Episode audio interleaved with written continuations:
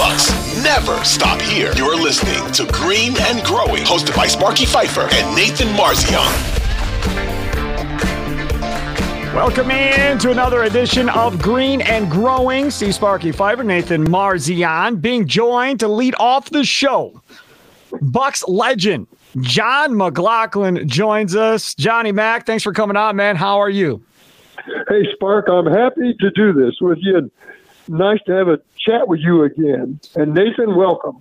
You know, there's a, there's a couple things we got to get into here. Uh, I, I guess right off the bat because the, the Bucks are in a in a different position as they always are, right? You win a championship, the next year you come back, you have a, have a target on your back, and then Khris Middleton gets hurt, so you're really not at full strength going in. But then you get the extended offseason that they haven't had in, in quite some time to actually outside of Giannis, you know, get healthy, rest up a little bit. And I think you're kind of seeing it here to start the year where you bring back most of your guys and you're finally healthy and have had some rest like everybody else normally gets every year. And I think you're seeing it play out by them only having one loss so far, Jon. Well, I would agree, Sparky, and, and something that uh, I've I've been very aware of over the years is how difficult it is to repeat. And what the Celtics did years ago, and the Lakers have done more recently, and the Bulls, all the teams that have repeated multiple times I think it's remarkable what they do because you one have to try to keep your team together or improve it, and two you have to come back with the same intensity and attitude uh, that you had the year you won it. And uh, I know when we won it in '71, we came back in '72 and laid an egg because our guys, some of our guys, they weren't ready. They they weren't prepared and hungry as they were the year before. So I think it's difficult to repeat. I think there's great equality now in the NBA. And as you know, if any one player that's significant goes down, like Khris Middleton, that affects the entire season or certainly the playoffs. Yeah, and I mean, just going off of that, obviously, I don't have the the experience that that Jon does, being a player and actually going through this someone who won a championship and you know sees firsthand how the team might be affected that next year. Um, it's definitely something that you know you can imagine it has to be difficult to keep up that intensity and the whole year you're kind of like still in you know you're not still celebrating that last championship but there's a little bit of oh you know okay we did it especially when it's one that you know the city's waited so long for and um, you know Giannis and those guys it's like they finally got it done there's a tendency to just you know relax a little bit and and the fact that every single team that you know you're going to another team's arena that's a huge huge game for that whole city you know oh the bucks are in town the, the, sure. the, champs are in town like you said there is a little bit of a target on your back and it just makes it that much more challenging and i think i mean I, w- I was impressed with how well the bucks did last year i think if they were healthy they would have had a you know really good shot to go back to back and so and you know the fact they took the celtics to seven without without Khris was impressive and how they were kind of able to handle that whole season um, with all those challenges, like you said? Well, I, first, I think it speaks to character.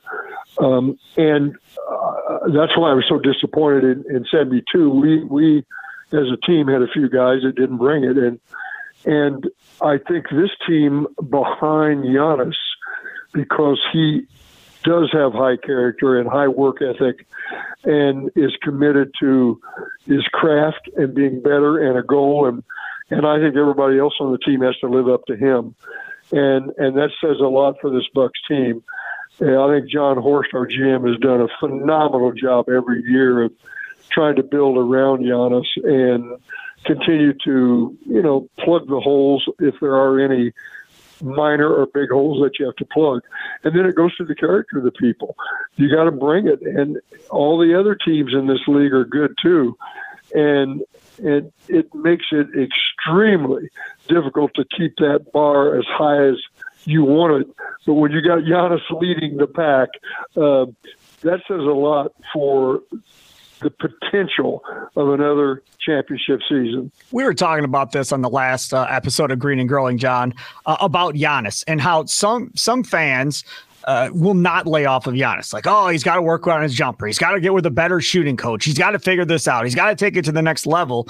And Nathan and I both are like, at this point, it doesn't matter. He, he's become so dominant that even with the jumper being where it is at this point, he's still damn near unstoppable at this point, Jon. And even if he plateaus and says, okay, this is as good as he gets, and he's not going to stop working. I'm not going to say he's, you know, he's going to stop working, but let's say this is where it stops as far as how he progresses year to year. He's still going to be among one of the all-time greats, regardless if that jumper gets better or not at this point. Uh, Sparky, well said, as you so often do. You uh, you understand the facts of situations like this, and you know how a player um, can develop and improve or not. Uh, Giannis deserves no criticism ever whatsoever. He has improved that jumper greatly. He's worked very hard at it. Um, when I see what he has done in his career, I'm amazed beyond amazement. And as you know, I've seen all all the great ones going back to the uh, mid to early '60s and played against a number of them all the way up through the 80s and 90s and 2000s that I covered. And and I've seen the great ones.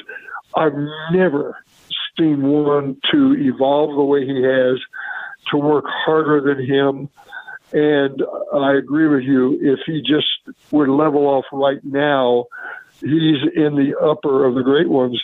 And yet, knowing his personality and the way he works, he's still going to get a little bit better in every area. And he's done it this year.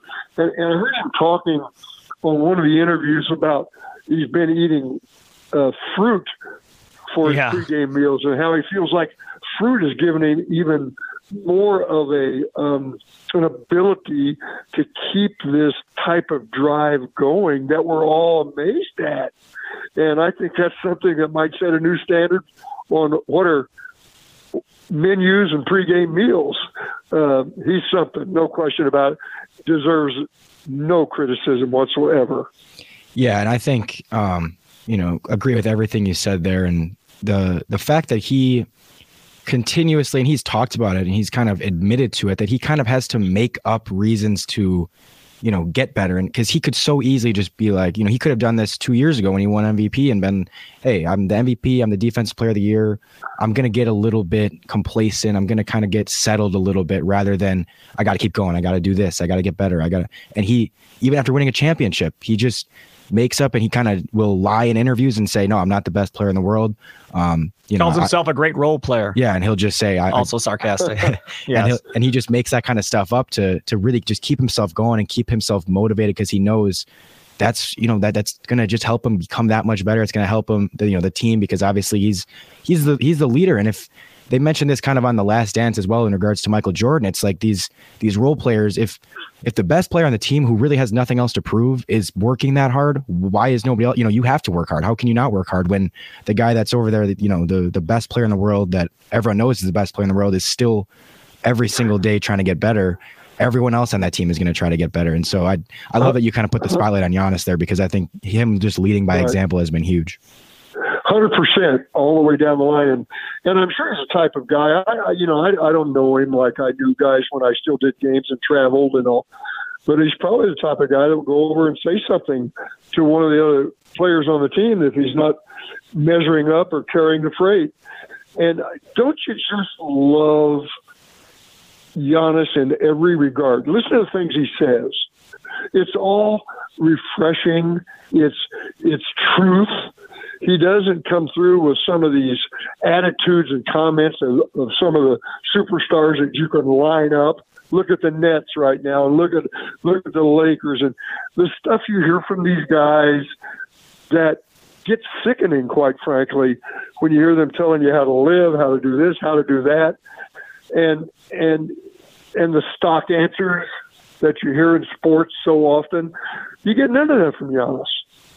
He's he's a refreshing human being that is on the world stage and has become a great player. You know, when you talk about this Bucks team and, getting back and, and, possibly winning another championship and what it looks like in the Eastern Conference, right? The Boston Celtics are probably going to be one of those teams that they're going to have to deal with at some point, but they went through that whole coaching transition because of what happened up in the offseason. So they've got a rookie head coach there. The Philadelphia 76ers, obviously with Joel Embiid and James Harden uh, and those guys and, and what they bring to the table. I don't know if the Cavaliers can do it right away in their first year with Donovan Mitchell, but they've got a lot of talent. They're young, they're super long, which could present problems uh, to the Bucks too. But when you look at it, what stops the Bucks at this point? Because I've been saying I, I, think they're probably the best team in the East right now, providing they can stay healthy. Considering you're doing this without Khris Middleton, you're doing this without Pat Connaughton at this point, and Joe Ingles, who was your one addition in the offseason, your shooter. Uh, th- this has been awfully impressive.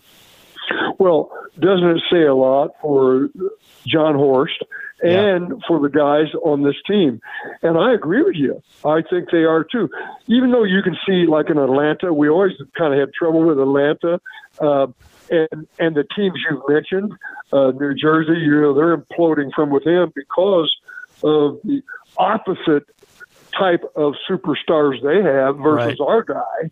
I mean, eh, you know, everything those guys say you don't even want to pay attention to, and and I I think depending on injury, as you're absolutely right, because that is so critical in in the league. But I think this team, where it is right now, is so good, and they're going to be better when they get completely healthy. So then it goes back to keep it going as Giannis going to run into the wall a little bit because of his off season and how much he played, you know, for his team in Greece. And I don't know. I, he seems to always be able to rise up and be stronger. And I think a lot of the guys are doing the same thing in regards to the way they eat and the way they train. Yeah, and and Jon, I wanted to ask kind of your thoughts. So in the off season, they didn't do much in terms of making huge additions. It was kind of just bringing back the same guys and basically running it back. You know, just just keeping those role players together. They added you know some minor guys, Joe Ingles, and drafted Beauchamp, who has you know he's contributed pretty nicely so far this year. But largely, it's going to be the same team. I wanted to to ask your thoughts on that because I know in the offseason it was kind of a, a very big debate um, was, hey, should the Bucks be doing more to try to get better? Should they be going out and trying to move pieces to to really make some upgrades? And in my opinion, I was like, what, you know, I don't think there's much to really change. I think if they're healthy last year, they probably win it again. And that at that point, you're back to back champs. If you know, again, if they were healthy, I think there's a good chance of that happening. So I think it's just as important to to keep all these guys together and um, the importance of kind of continuity and all that as it is to you know potentially move them and try to make upgrades but that's a little bit risky. I just wanted to kind of get your thoughts on um, you know keeping things together and rolling with the same with the same team compared to trying to make some huge upgrades. Well general manager Jon Horst has proven with his staff they know what they're doing and they think that way. They're not the kind of guys to pull triggers quickly make a lot of changes so look, look at the teams that have been really good over the years, and I can't go into this with every team, but that have won the championships. Not many make big changes. They they supplement. They make a little move here, a little move there. You know, depending on each of their their rosters at the time. And I think the improvements Jon has made over over the last few years have been just those type of changes. Let's make the subtle ones, the little ones. You know, uh, let's go out and get a, another or two shooters. Let's go out and get a, another defender or a big guy. Let's go get this and go get that. That's that's very important. And and I don't I don't mean in this call to go back to '71, but was something that I saw then, and I think Jon has learned just looking back and watching history. The Bucks broke our team up. They, they broke us apart, and it was some sideline people that weren't necessarily major starters, but they were key people. And the next year, we didn't have the same team and we were therefore affected. And it took us another couple of years in 74 to get back. So I think Jon knows he's got a championship team and he's going to continue to try to tweak it, not change it. You bring that up. You don't have to go back to 71. You can go back to Ray, Sam, and Big Dog. And Scott Williams leaves, and Anthony Mason comes in, and that team was never the same after that, and essentially got blown up shortly thereafter. Hundred percent, and and then even though it wasn't his championship team, when when George Karl traded away Ray Allen, yep, for Gary Payton for ten games, that was a disaster. Ray would have ended his career here uh, because I've talked to him about it. He loved being here, and and so you're right. It's it, it's be smart about the changes you make and how you make them because it's not always in the stat sheet. It's the continuity and the camaraderie of the team that counts also. Jon McGlocklin, got to have you on. Got to ask about the MACC Fund uh, before before we move on here. What, what's going on? The latest at the MACC Fund? How are things going? Uh, Sparky, you never let that one drop, and it's one of the reasons I've always enjoyed being with you and trust you so much. Although you know what you're talking about when it comes to basketball, uh, not everyone in your business does. Um, the MACC fund, of course, important. It came through COVID like everyone else yeah. did. We went from about 75 events down to five, Oof. but but we had some major major people step up and give us huge donations where they just wrote a check that got us through COVID. Because you know what? Childhood cancer does not care at all what COVID is doing. It still is ravaging our children. So the MACC Fund is back. We're full strength. We've got over 75 events a year now. We've had some great donations. Uh, we have a wonderful staff, and we're we're doing what we've got to do. We're in a fight for life for our kids, and we'll keep fighting. I've always wondered something. I've never asked you. What does Jon McGlocklin do? Like a perfect, a perfect day for Jon McGlocklin. Where are you? What are you doing? What's that perfect day like for you? Because for me, it's chilling at Magic Kingdom. I'm all good. So for you, Jon McGlocklin, what is it? Well, now, are you asking me what my perfect day would be if I could create it? Yes. what my perfect day is now? No, no, no. If you could create it, like one one dream scenario of one day, wh- where would you be? What would you be doing? Wow, Spark, no one's ever asked me that. And as you know, I've had every question asked to me a thousand times over the years. Um, because you know now my life is different than it was when I was playing and right and being involved in businesses with my partners and running a business and then doing TV games. I go to my office for six hours and I go down and do a game or go on the road and and do a, a television game for 43 years.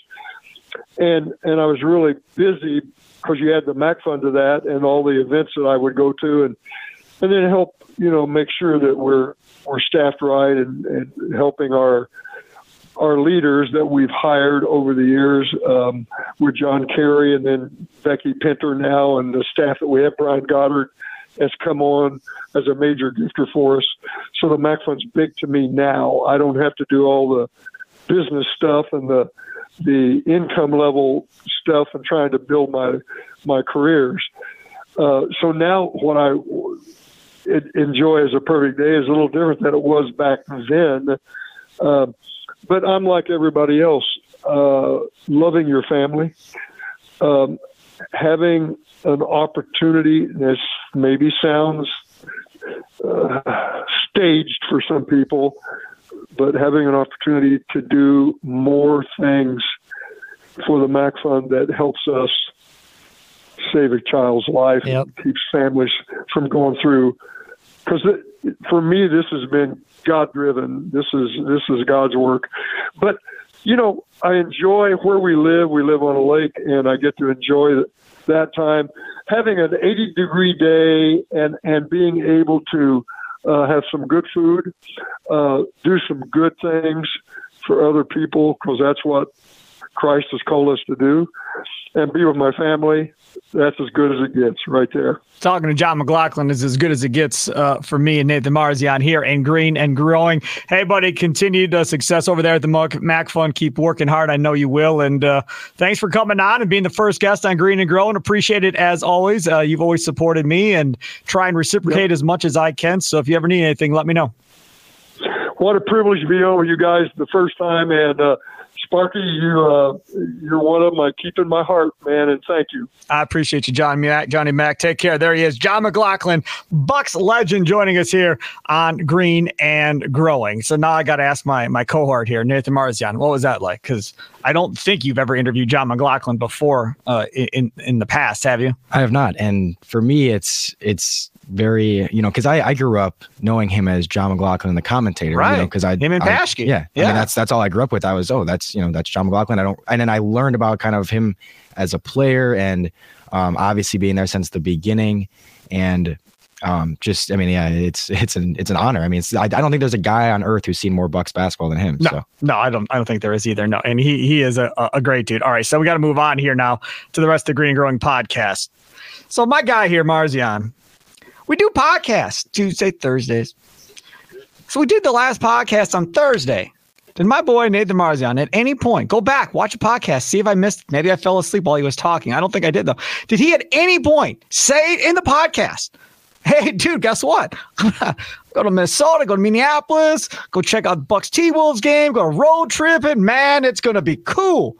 Did he say that? No. How did your boy find out? On Twitter, just like you did. That's how I found out the boy was rolling with three guys uh, to Minneapolis. So, how, so tell me. I mean, you're young. You you you don't have it. You don't have no tie-ins to anything, right? You you got no family to worry about. Nothing. You can just pick up and go when you want. I remember those days. So, how did this all come about? Did you have tickets already, or wh- how did you end up on this road trip Friday after work to to go? This was planned. We when the schedule came out, uh, me and a couple buddies, we have a group chat, and we're huge Bucks fans. Have been for a long time, known each other for a while. We kind of right away looked at the schedule, and one of them said, "Hey, we should. You know, it's a Friday night, 9 p.m. We can take a half day off work. I hate 9 p.m. starts as an uh, old we guy. love them. Yeah. well, I know them. you do. Yeah. As an old guy Bucks, with kids, I hate them. Bucks after dark. Ahead. Yeah. Yeah. So we we were like, hey, that's a perfect kind of opportunity for a road trip, and um, so we had that one kind of you know circled on the calendar, and I fortunately know someone who does. He works for the Timberwolves. He's on the graphic design team. He's kind of part of the game day whole, whole game day experience. Sure.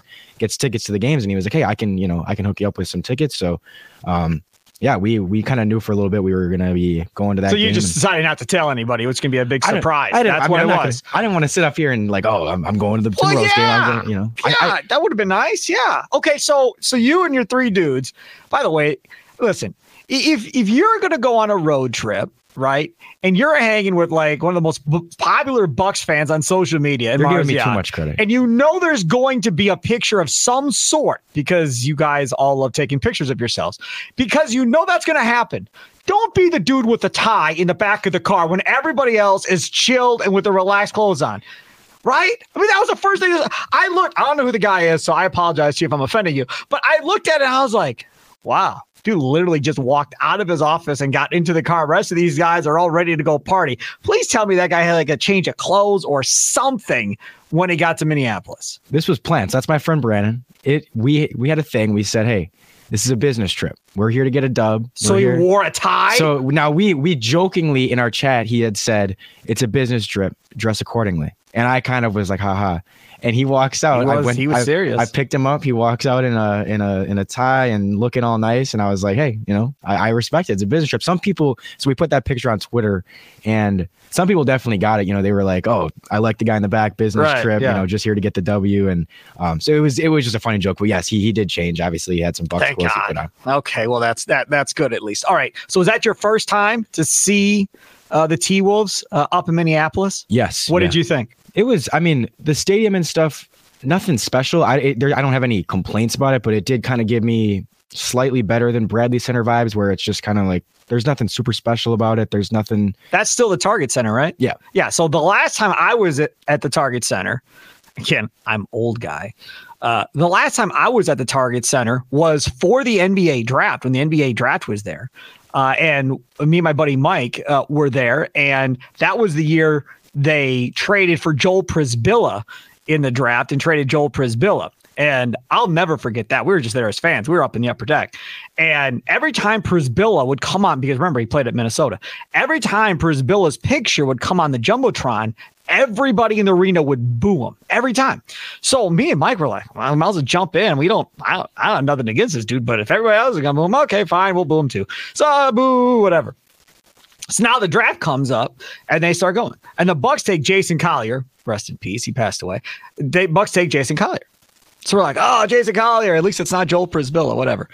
So then later they announced that the Bucks traded for Joel Przybilla. We both just ducked in our seats with our Bucks stuff on us and "Oh no!" And they were booing and going crazy and carried on about Przybilla. But the cool part of that story is when we left the arena, had to use the bathroom, right? and there was a hotel right by the arena. I don't remember what hotel it is. And when you walk through the doors, there's just elevators. That's all it is. Just elevators to get up to your room or wherever you're going, right? To to go. So we didn't have room keys or anything. So we just snuck in the elevator with a couple other people that got in the elevator, got off at the floor, didn't know where we were, walked out, and we were at the hotel bar on some level, right? And we're like, oh, okay. And we look around and it's everybody. Like all the guys that were drafted, their families. Like that was Mateen Cleve, Mateen Cleaves' draft. He's walking around in socks, walking around the bar area. Uh, uh, Hubie Brown sits down at the bar right by us, and all of this stuff is going on. It was wild. It was so cool because we were the only ones probably up there that didn't have like an official NBA credential or something. We were just kind of hanging out. People's parents, some of these draft picks' parents are talking to us, moms are talking to us. Oh, where y'all from? Blah blah blah blah blah. Yeah, that was my one experience at the Target Center. Not as ex- cool as your four guy trip to Minneapolis, like y'all pulled off, but uh, either way. So I'm assuming that stadium probably hasn't been upgraded very much since then because back then Target Center was relatively new. That's why they got the draft and so forth. Uh, but Minneapolis, cool town. Did you guys go out at all? Yeah, we did. We went not super far. We were kind of right around the the arena there, and we left. And we because again it was such a late game. Right. We, we got there around seven. Ended up leaving around nine in the morning or whatever. No, that's not bad. You know, we, we weren't there super long, but yeah, no, it, it was a good time. We went to um, a bar right across kind of from the from the Target Center. So. Yeah, Minneapolis is a cool town, man. Yeah. Real cool town. A lot of fun. Uh, Minneapolis. All right. Uh, weekend uh, recap. Again, you, you Bucks fans need to learn to relax a little bit. Now, again, I am the emotional one. I am the emotional one. If you watch Curtin Long from yesterday, you see me screaming and yelling and losing my mind several times in that podcast. So I can be the emotional one. But the Marjon Beauchamp love, oh my lord, you all need to just take a breath. Beauchamp, like just relax. Like Marjon yesterday is tweeting out, if I see anybody overreacting to this loss, I swear. Ah, okay, fine. But the Marjon Beauchamp thing, Yes, he had he got out transition, had a couple nice plays. Okay, but that's what he is. I mean, that that's really what he's going to be. He's going to excel in transition. He's going to excel, hopefully, on defense, staying in front of his guy, making things difficult. That's kind of who he is at this point. He hits a he hits a three pointer, and then next one he like airballs and barely hits the rim. So I mean, that's kind of what you're going to see, I think, from Beauchamp. But uh, I'll give it to you, Nathan. I mean, you guys were all excited about Marjon Beauchamp, Marzion, and it's like, oh, do you remember where you were? I'm like, oh my lord, this kid. Well, hold on, hold on. So I, I said all I said was, you know, I, I, I tweet out my stuff, and it's kind of usually half joking, like I'll purposely over exaggerate some Well, stuff. now you got whatever. a podcast answer for all of it. So, So- congratulations. So I just said, you know, oh, where were you the night Marjon Beauchamp took Jordan Nwora's spot in the Yes. rotation? Because I do think that's accurate. I think he should take Jordan Nwora's spot. But I, I 100% agree with you. I was actually going to talk about that with Beauchamp about, uh, you know, people do need to definitely pump the brakes. I think we get a little bit bored being very good, and it's like there's not much to, you know, really criticize, hype up, criticize, hype yes. up, talk about. It's just like, okay, Giannis is great.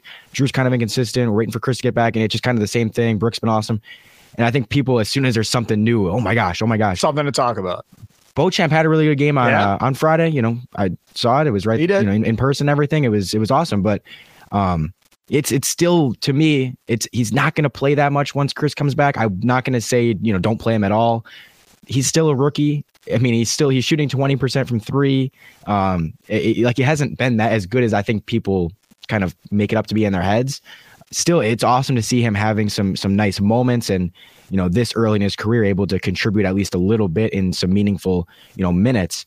But definitely 100% pump the brakes. It's he's a rookie and there there's just not going to be that many spots. I think for right now he can play over Nwora and I want him to, but once Khris comes back, once Pat comes back, there's just not that much room for him. I totally agree. And the one thing about Beauchamp that you want to hold on to are the stories that you're hearing about work ethic and wanting to be great and, and wanting to be that that next great player. That is more than you could possibly ever want. Because if that transitions to him being with Giannis in the offseason working with Giannis in the offseason and maybe going to Greece with Giannis in the offseason and going through his workout regimen and doing crazy stuff like that. I'm not saying that will happen. I'm saying if it does happen, now you start to really start to imagine, okay, how good can this dude be, right? He's going to probably reach all of his talent potential if he's putting in that much work. Because again, do all guys work every offseason? Probably, yeah. Do all guys work at the level of Kobe, Michael, Giannis? No, no chance. They all work, yes, but they all work at different levels. And everybody has different drives. Some guys get paid, they're happy, they like living the lifestyle. That's why they're in the league. Don't necessarily love the game, but like it good enough because it, it provides a paycheck and they're good being just good or whatever the case may be.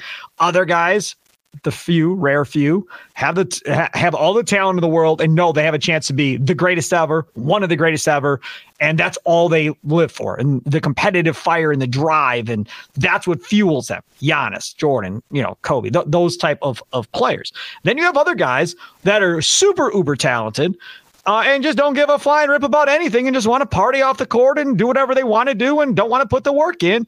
And instead of reaching their full potential, they're in and out of the league in three, four, five years and it's over. And it's done just like that. And you're just shaking left, shaking your head like, dude, what happened? And then, you know, you hear the stories about off the court, you're like, well, there you go. He cost himself. And that's the frustrating part. So when you hear stuff about Beauchamp like this, you get excited knowing, okay, maybe not this year. Next year you see growth, but in maybe three years, you know, maybe you do have a starting type player on this basketball team uh, that can be a difference maker.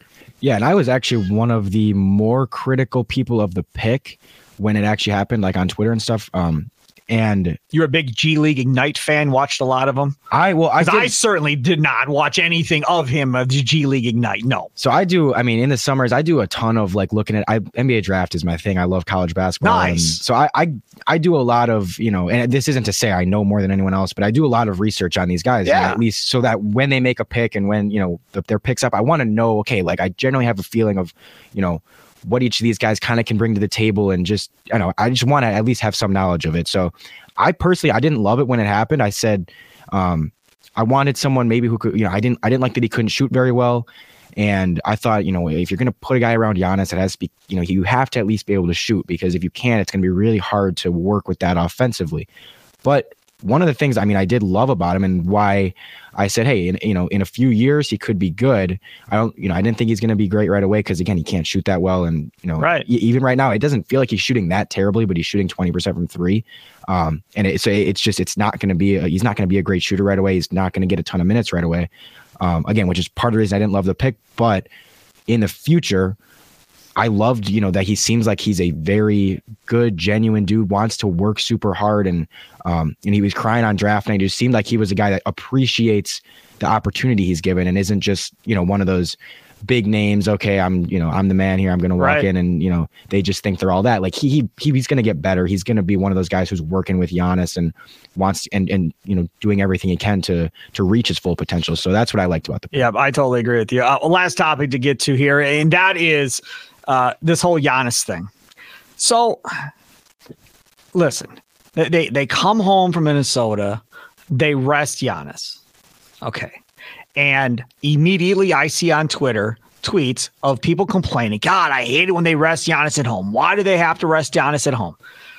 So, for those of you that may not have heard the 5 million episodes on the Wendy's Big Show where I talked about this, or on my post game shows where I talked about this, and I've talked about this, I don't know, since the Spurs decided not to send anybody to Milwaukee with Duncan and Ginobili and Parker, and all three stayed back in San Antonio, since that story blew up, and then going forward after that. I've always had the exact same belief. And it's not going to change just because Giannis is here and we have a superstar of our own. Superstars should be made to play on the road if they're healthy. And if you want to rest them, you rest them at home in front of your fans, where they get a half a season of games every year and you have a career to watch this dude. Okay. I get it, right? You finally have enough money to afford to take you and little Johnny to a Fiserv Forum and spend $500 on, on a ticket and drinks or whatever the hell the case is going to be. Okay. I get it. And by the way, a side note, their family deal that they threw out there, uh, what was it last week, two weeks ago, whatever it was, you can see the upper deck for 20 bucks. I mean, say whatever you want. I mean, as long as you're fine parking five miles away and walking because their parking rates are ridiculous at 30 bucks a head or whatever the hell it is. Uh, as long as you can walk, I mean, that's reasonable. 20 bucks, you can pay that for a brewer game or more than that. So you can get into that stadium now because they're not selling it out. You can get into that stadium if you work hard enough. You can figure out deals of how to get in there uh, a lot cheaper than what face ticket prices say most of the time. Anyways, that was a side note. So yes, I'm sorry. You bring little Johnny and no Giannis. He's there on the sidelines having a bag of popcorn or whatever. Okay, fine. All right. That stinks. I'm sorry. But you're going to have next year. You had last year, the year before that, the year before that, and in the next couple of years. Like, he's not going anywhere. Now, I understand if this is the last year and he's retiring at the end of the year and it's a farewell tour, well, that's on you. I mean, you've had 10 years, 12 years to figure this out you didn't go, you didn't go. But again, when you're only going to that arena once a year or whatever the case may be, and then maybe the previous year he's hurt and can't play, and the year before that something happens, and now here first time in three years he's actually going to play in my arena, and he sits and he's healthy and he doesn't play so, so, to me, Nathan, I have zero problem with this. This is exactly how it should be done for superstars in this league. You play on the road, and if you want to sit to rest your aging knees or back or whatever the case may be, you do it at home in front of your fan base. I I totally support the way they're doing it. And if you're a Bucks fan buying tickets to a home game against the Thunder on a back to back, you have to know the risk that comes with that of hey, yes. they're you know Giannis might not play in this game. It's a back to back against the Thunder. They're still probably gonna be able to win without Giannis. And that you know the reality of the NBA these days is you know these guys aren't gonna play on back to backs. If they're playing a long game, they're not trying to play every single game of the year. It's not like it was in the '90s. Yeah, and nope. And as you said, it's it's you know you play him on the road where those those fans only get you know maybe one chance honestly to to watch this guy play yeah. in his prime. Um, and it's so yeah, I, I couldn't agree more. But yeah, it, I mean it's it's kind of a thing where if you happen to um, if it happens to be on a game that's not a back to back and against a good team, that's that's more unfortunate and unlucky. And I don't think that one would be planned. But it's like you have to know buying these tickets and, and doing this that if if you're buying tickets on a back to back, especially that second night, and if it, you know, or if one of those is a really bad team, it's I mean that's that's the risk that comes with it. You kind of have to just keep that in the back of your mind. And you take it to the next level, right?